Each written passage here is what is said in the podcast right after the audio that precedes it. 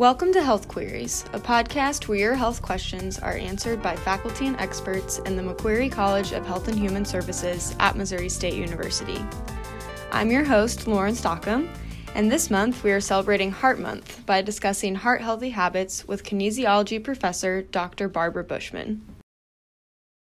My name is Barbara Bushman, and by training, I'm an exercise physiologist, and I've been teaching here at Missouri State since 1995. The classes I've taught have included everything from our basic anatomy and physiology to exercise physiology. Currently, my teaching focuses on our health appraisal and exercise testing class. Within my professional work, I've been very active as a member of the American College of Sports Medicine. I serve as an associate editor of their health and fitness journal. So I write articles on uh, really a wide variety of topics. And um, the area that probably relates to our conversation today is an editorship on a book, ACSM's Complete Guide to Fitness and Health. And that really focuses on the health and fitness aspects for the general public. And from my perspective, I don't see fitness as an end point. Rather, it's really the, the starting point so that we can do all that we want to do, all that we need to do in our, our day-to-day lives. So that's sort of my approach. There's so many things that are out of our control um, but those choices we make on being active making good nutritional choices um, those are the things i like to focus on. So in your own words why is heart health important when I look at the importance of heart health, um, the phrase um, the heart of the matter comes to mind. And we use that to really say that's a basic or a central point. And so to me, uh, healthy heart and, and heart health is central to our ability to lead really fulfilling, healthy lives, to do the activities of daily living without having limitations in place. And unfortunately, Heart disease is the leading cause of death in the United States. Um, stroke uh, related um, relates um, or ranks as the fifth leading cause of death. And there are approximately, uh, looking up some statistics, um, about 1.5 million heart attacks and strokes yearly in the United States. So obviously heart health should be a, a top priority to avoid diseases but again on the other side looking at the importance of being able to fully engage in life. And um, just recently i shared with my class an experience uh, when my husband and i were at yellowstone and we were at the what's referred to as the grand canyon of the yellowstone. And it's a, a beautiful view and the best view there's a parking lot and then there's a path that leads down and so many people were staying up in the parking lot and trying to look through the trees and to see this view. And it, it sort of hurt my heart that they didn't have the fitness. They were choosing to stay or, or, needing to stay in the parking lot, and they were missing out on that ability to see that amazing view because they probably didn't have that foundation of, of fitness to be able to go down what was a little bit of a, a steep path to me, that's an example of where we're missing out on really grabbing onto everything that life has to offer because we have a limitation on our fitness. It's really easy to get out of shape and just not be able to do even simple things like that. And you miss out. The the again, it, it it's it made me sad to see them missing out on that opportunity to be so close and to not have that again that fitness foundation to feel comfortable with their ability to go down the path and be able to get it was pretty it was a little steep to come back up and they there was a limitation there. Yeah that's tough. I love that though. I love your explanation and your heart behind it.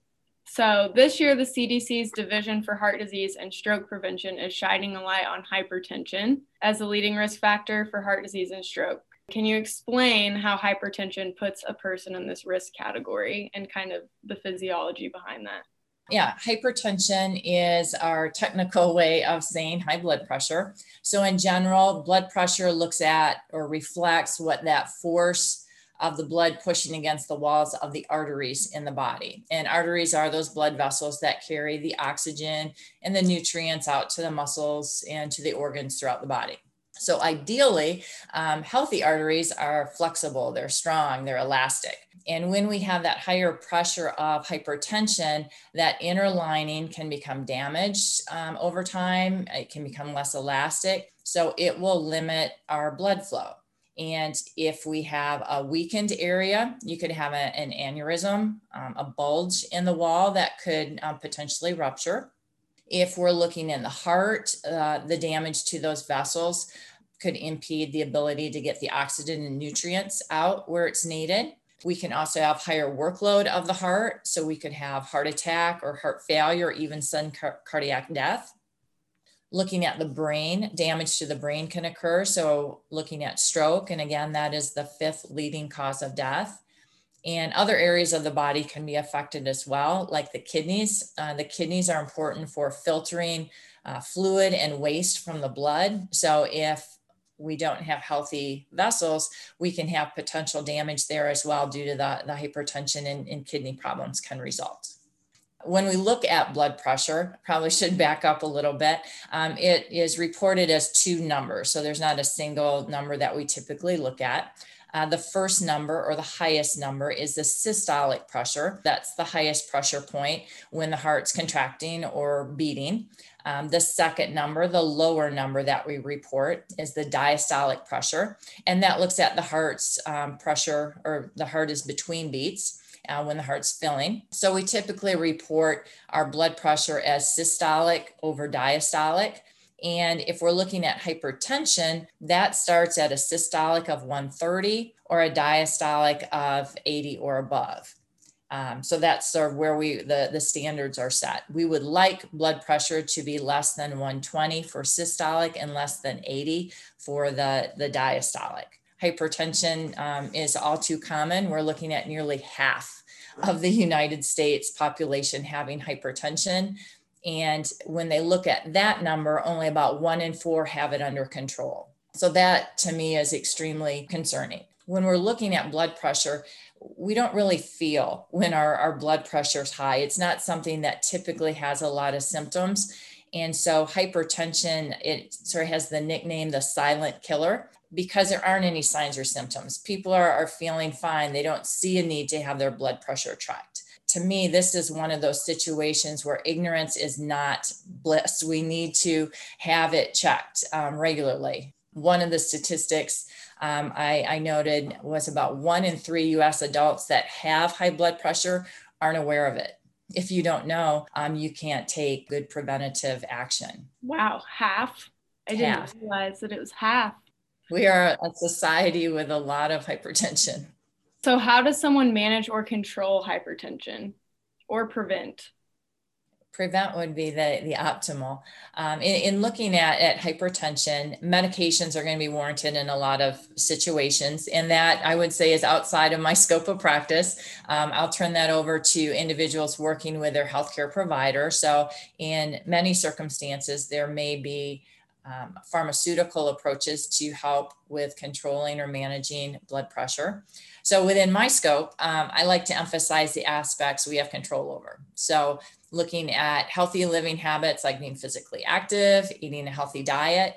And the good news on that, it helps on both sides the prevention side on avoiding hypertension in the first place, as well as treatment if someone is diagnosed with hypertension the dietary aspect, one of the um, approaches to nutrition that's been looked at is referred to as the DASH diet. And DASH stands for Dietary Approaches to Stop Hypertension. And it's a it's an eating plan that reflects fruits and vegetables and whole grains, uh, low fat, fat-free dairy, fish, poultry, beans, nuts, vegetable oils.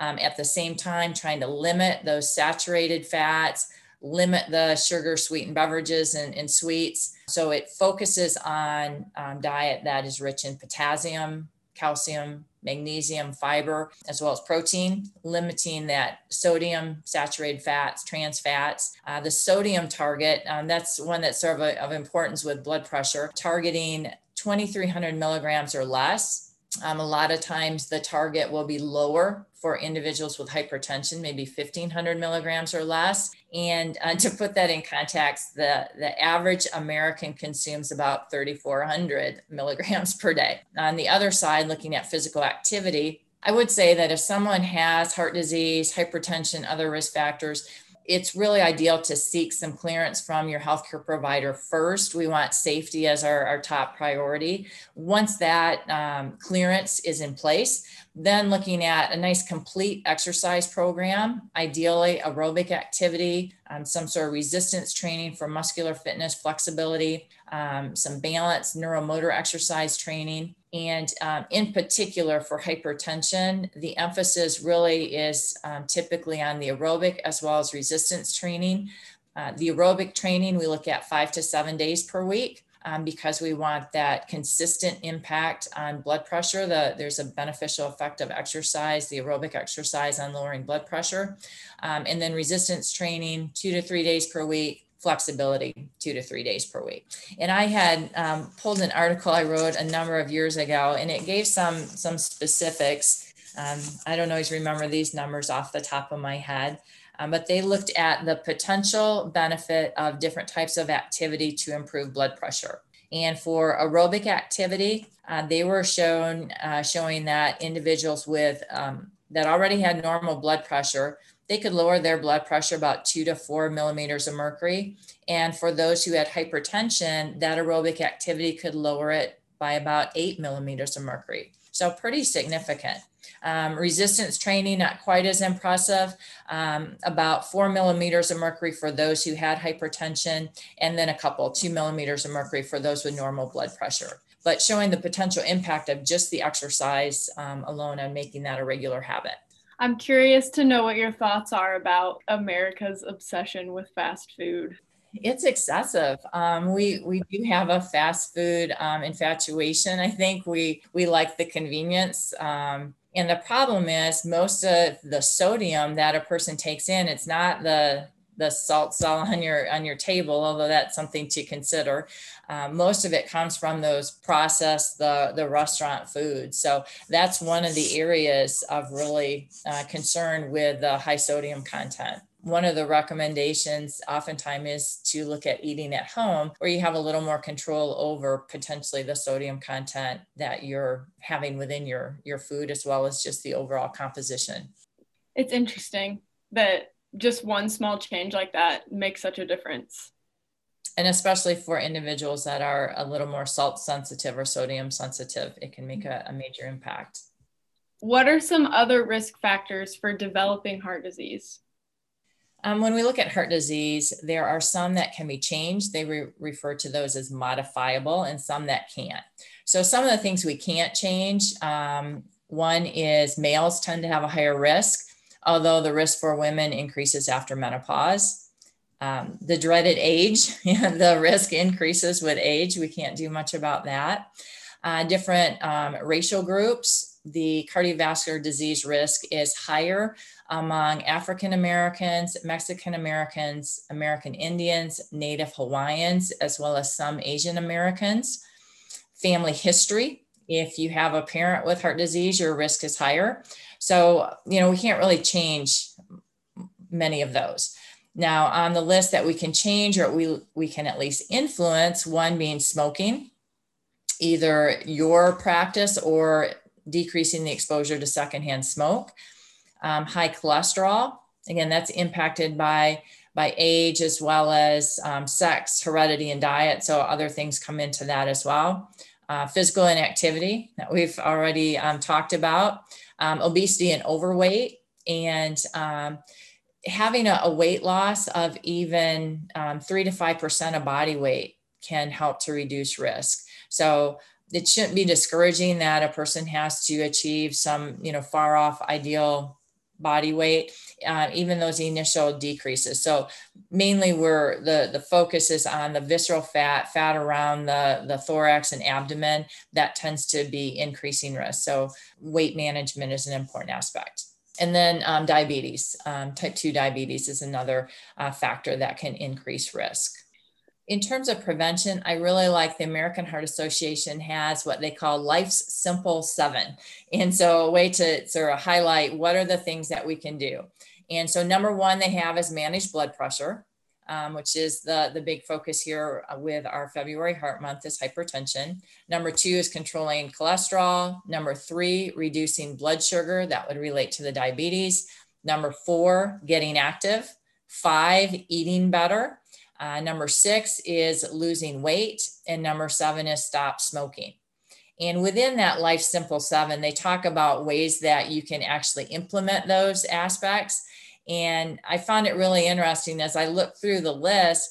Move more was one of the methods to put that into action for so many of them, whether it was managing blood pressure, controlling cholesterol, reducing blood sugar, uh, even helping with stop smoking as we have people get active and handling that stress, losing weight. So um, I felt like my area and as an exercise physiologist, I was like, yes, it's on there many times throughout the list as ways that we can really try to address the risk.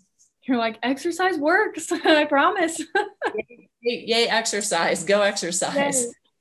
Spinning off of that, what would you say to motivate people to exercise who don't regularly exercise? Um, I think it's really a matter of understanding that movement really matters and just finding ways to infuse activity. You have to find something that you really enjoy doing. I don't think people will stick with things that they don't enjoy. So, whether it's I like to go out for a walk with a friend, make that your activity.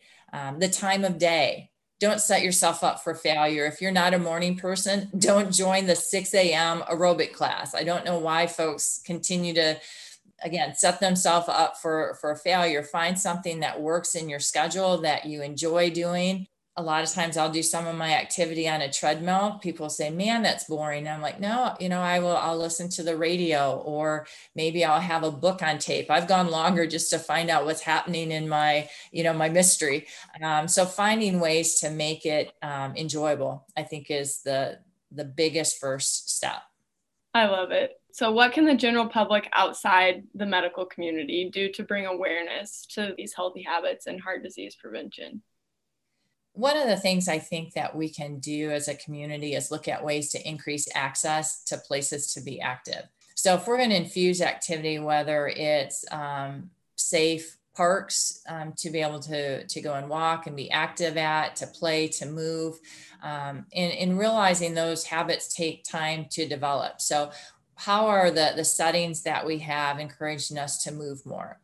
What can we do as families or groups or friends or um, even groups of strangers? I'm always looking at things like the biking club the walking club the mall walking group. Each of us is real unique but a lot of times we like that connection with others that support system. So having that in place and and reaching out to those groups to really encourage us to to fit in some activity one of the, the areas that I've, I've written on a, a bit is on dog walking. And um, so when I talk about being active as a family, that could include pets. Um, I'm a owner or a, a, parent of two German Shepherds.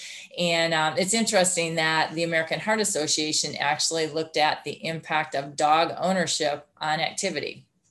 And they found that dog owners have a higher level of walking and physical activity than non dog owners. Now, of course, that's a relationship. So active folks may acquire dogs, or it could be that dogs are somewhat helpful in motivating us to be active. And so they refer to it as the Lassie effect. So that unique sort of dog human relationship that's motivating and encouraging. So, um, you know, maybe looking at how you can incorporate your dog as an encouragement um, because I'm pretty positive they always seem ready to go for a walk.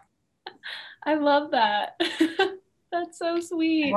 I like the term that they had, the Lassie effect. I'm like, that is awesome. That was awesome. Thank you for sitting oh. down and talking with me. I'm hoping that everyone's going to focus on what they can do as we celebrate um, Heart Month here this February. Join us back here next month as we take another dive into your health questions and interests. For more information on the McQueary College of Health and Human Services, visit missouristate.edu slash mchhs. and follow us on Twitter, Instagram, and Facebook at MSU MCHHS.